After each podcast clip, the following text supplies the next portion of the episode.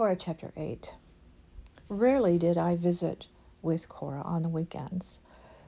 Just too much to do, and it just, um, I don't know, there was really no reason. But one bright, sunny Saturday, I decided to pop in to see if she wanted to go to breakfast. I knew she wouldn't, but I wanted to go to breakfast and I really wanted her to join me. So I popped in, and uh, she did actually want to go to breakfast. She said, but um, I have a requirement before we go. Uh, you have to agree to my terms, she said. Well, I'm buying, I told her, if that's the concern. She said, No, no, no, no, we'll go Dutch, but my requirement for having breakfast out with you today is that we stop at the cemetery where my daughter is buried. Now, her children were buried in different places, so uh, today um, she specifically wanted to visit her daughter's final resting place. So of course I said yes. She said there's a there's a bench that someone constructed near the resting place of their loved one. And she said when when I sit in it, I face directly toward my daughter's final resting place. And she said it's it's a place I don't go to that often because it's too painful. But when I do go, I feel close to my daughter and I spend some time crying and but I I uh, need to go and put flowers there and and I want to talk to you about some things and so I agreed and off we went and uh, the breakfast place we went to was kind of old school, um, not a diner, but a, a, a place that's called cafe. You know, it's it's not a restaurant; it's a cafe, C A F E, where you get a biscuit and eggs and you know home fries or a waffle or an omelet, eggs benedict, whatever you want for breakfast. But it's also the kind of place that they serve breakfast all the time. you can get anything on their menu all the time, and it's family owned. It's the kind of place where coffee's not that expensive and it's not gourmet, it's not fancy, it's just Colombian coffee that is brewed strong enough where you can add cream and it still has taste to it. So off we went and uh, to uh, to that place and ordered our breakfast and um, I was very curious though. I was very preoccupied during breakfast because Cora seemed preoccupied. Um, nothing major, just um, a little distant, a little more distant than normal so I, I wondered about this visit to the cemetery and and and I was also curious should I stay in the car should I give her alone time what why would she want me to be there I I was all during breakfast I was consumed with unasked questions about the visit to the cemetery where her daughter was her final resting place we finished our breakfast and we actually took coffee to go.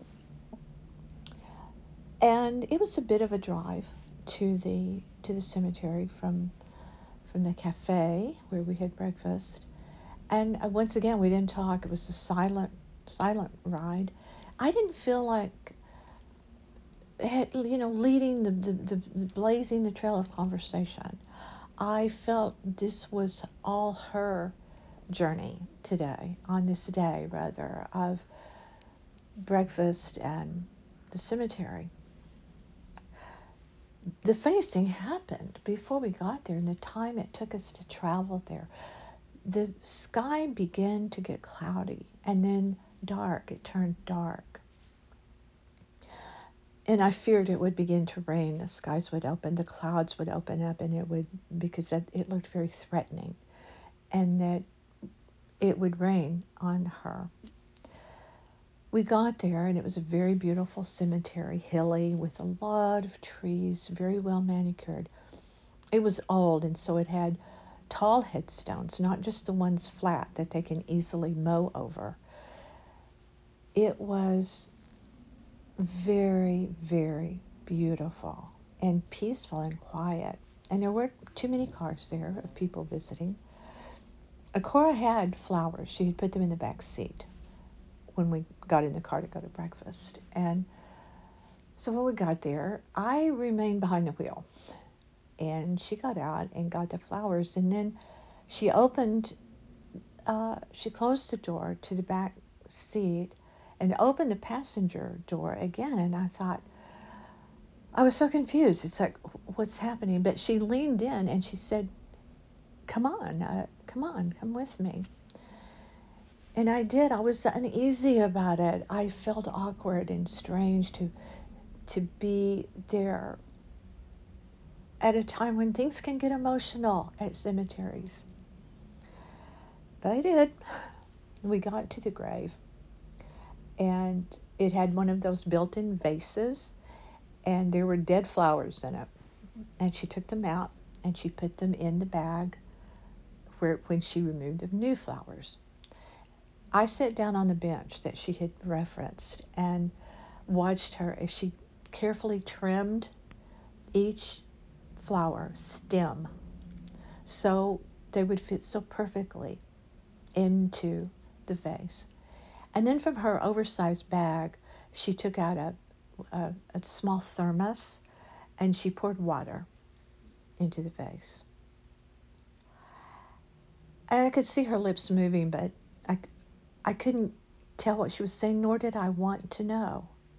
So I looked away and I let my mind wander about all of the, the families coming and seeing their loved ones and how hard it is. And in time, she came over to join me.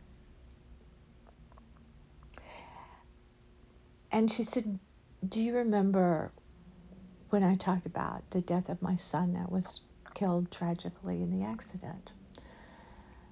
Of course I did. And the certain guilt there and wondering about karma visiting you. She said, as I've already said, I, I did so many things for my beloved daughter, my beautiful daughter, that I love so very much. And there wasn't anything I wouldn't do for her, really, any of my children, but she was the one that called on me to test the very core of my beliefs, my morality, my heart and soul. Because as a teen, she had become pregnant abortion was not legal. She did not want the baby. And I tried, Cora said, to talk her out of it, to to go away if she didn't want people to know and have the baby, and we could adopt it, or she could, or say we adopted it, put it up for adoption, many other avenues. But she didn't want to put her body through it. She was young. She was at the beginning of she she hadn't quite reached of age. She was not quite 18. And she did not want this to, to happen to her. So Cora said, I searched my soul through her my her daughter's sobbing tears, she said. My daughter needed me in a life changing way. And she said, I only thought of one thing that I had to help her. And she said, I did. I arranged for an illegal abortion, Cora said. And not a day goes by that I don't think about it. To this day, she said. The illegal abortion almost killed her daughter. It was a, a rainy, stormy night, she said, when the doctor that had been recommended to her for these sorts of things at that time arrived.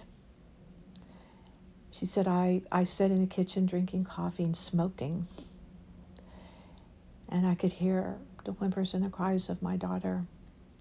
And she said, I so wanted to rush in and stop it or help. And she said, it was the worst night of my life. One of the worst nights of my life, she said. And when it was all over, the actual procedure, she paid the doctor and he left. And for days and days and days, her daughter clung to life. Barely, she said. She barely survived. She said, so the fact that abortion should be legal is a given because women will have them, young girls will have them much younger, she said, than my daughter was at the time. They will have them, and they need to be safe and they need to be professionally done.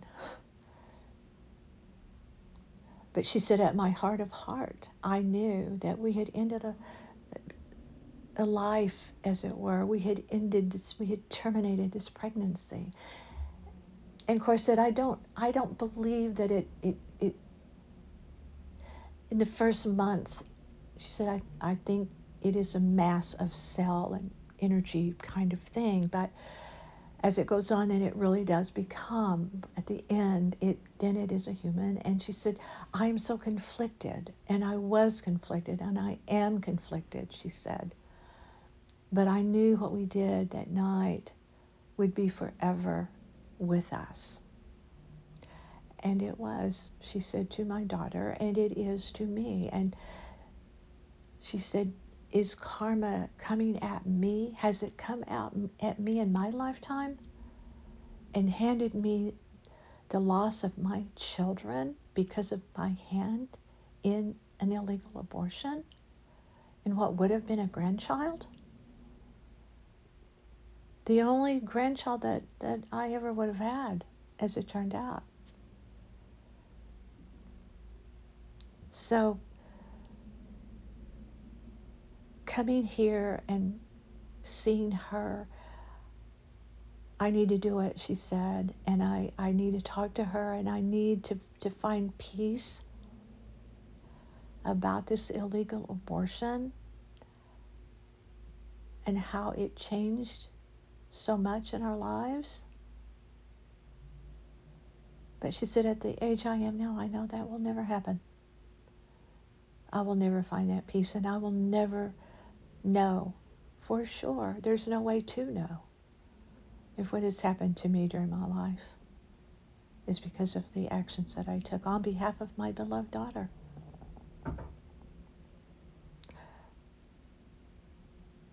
She answered the question that I knew was on my face, but it was an ask. She said, Would I do it again? And she paused, a very, very long pause, looked over toward the grave of her daughter, and said, Yes. Yes, I would.